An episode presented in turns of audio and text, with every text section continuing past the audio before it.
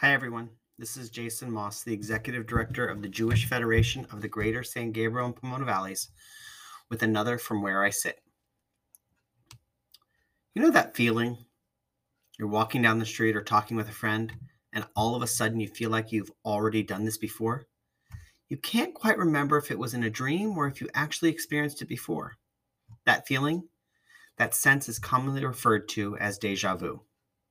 Well, sadly, I'm here to tell you that no, you're not having a moment of deja vu. Instead, we are in the midst of what we had hoped we would not have to experience again with COVID. If you were like me when you heard the word vaccine and found out that people were able to get it, you thought the end of this unbelievable pandemic would quickly approach. And yet, once again, we find ourselves wearing masks and unsure when this nightmare will end.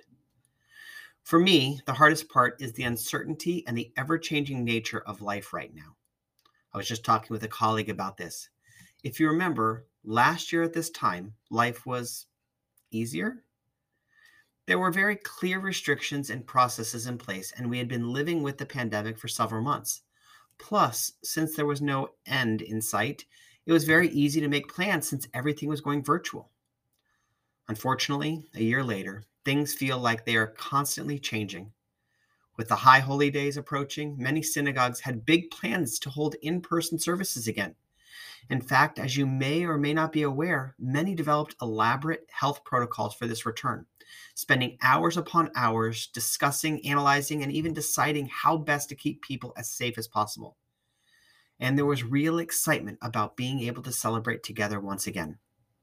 And then came the Delta variant, and once again we are faced with the uncertainty of what lies ahead.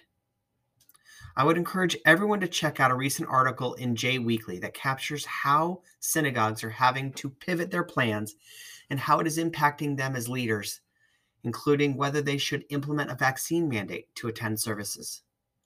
Although the article focuses on the Northern California Bay Area Jewish community, I can assure you, having been in constant contact with our local clergy, the same thoughts and discussions are taking place here as well.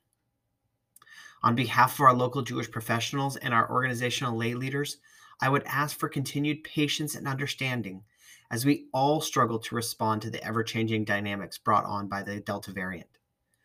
Even though it may feel like we have been here before, this time it is very different. This is Jason Moss from Where I Sit.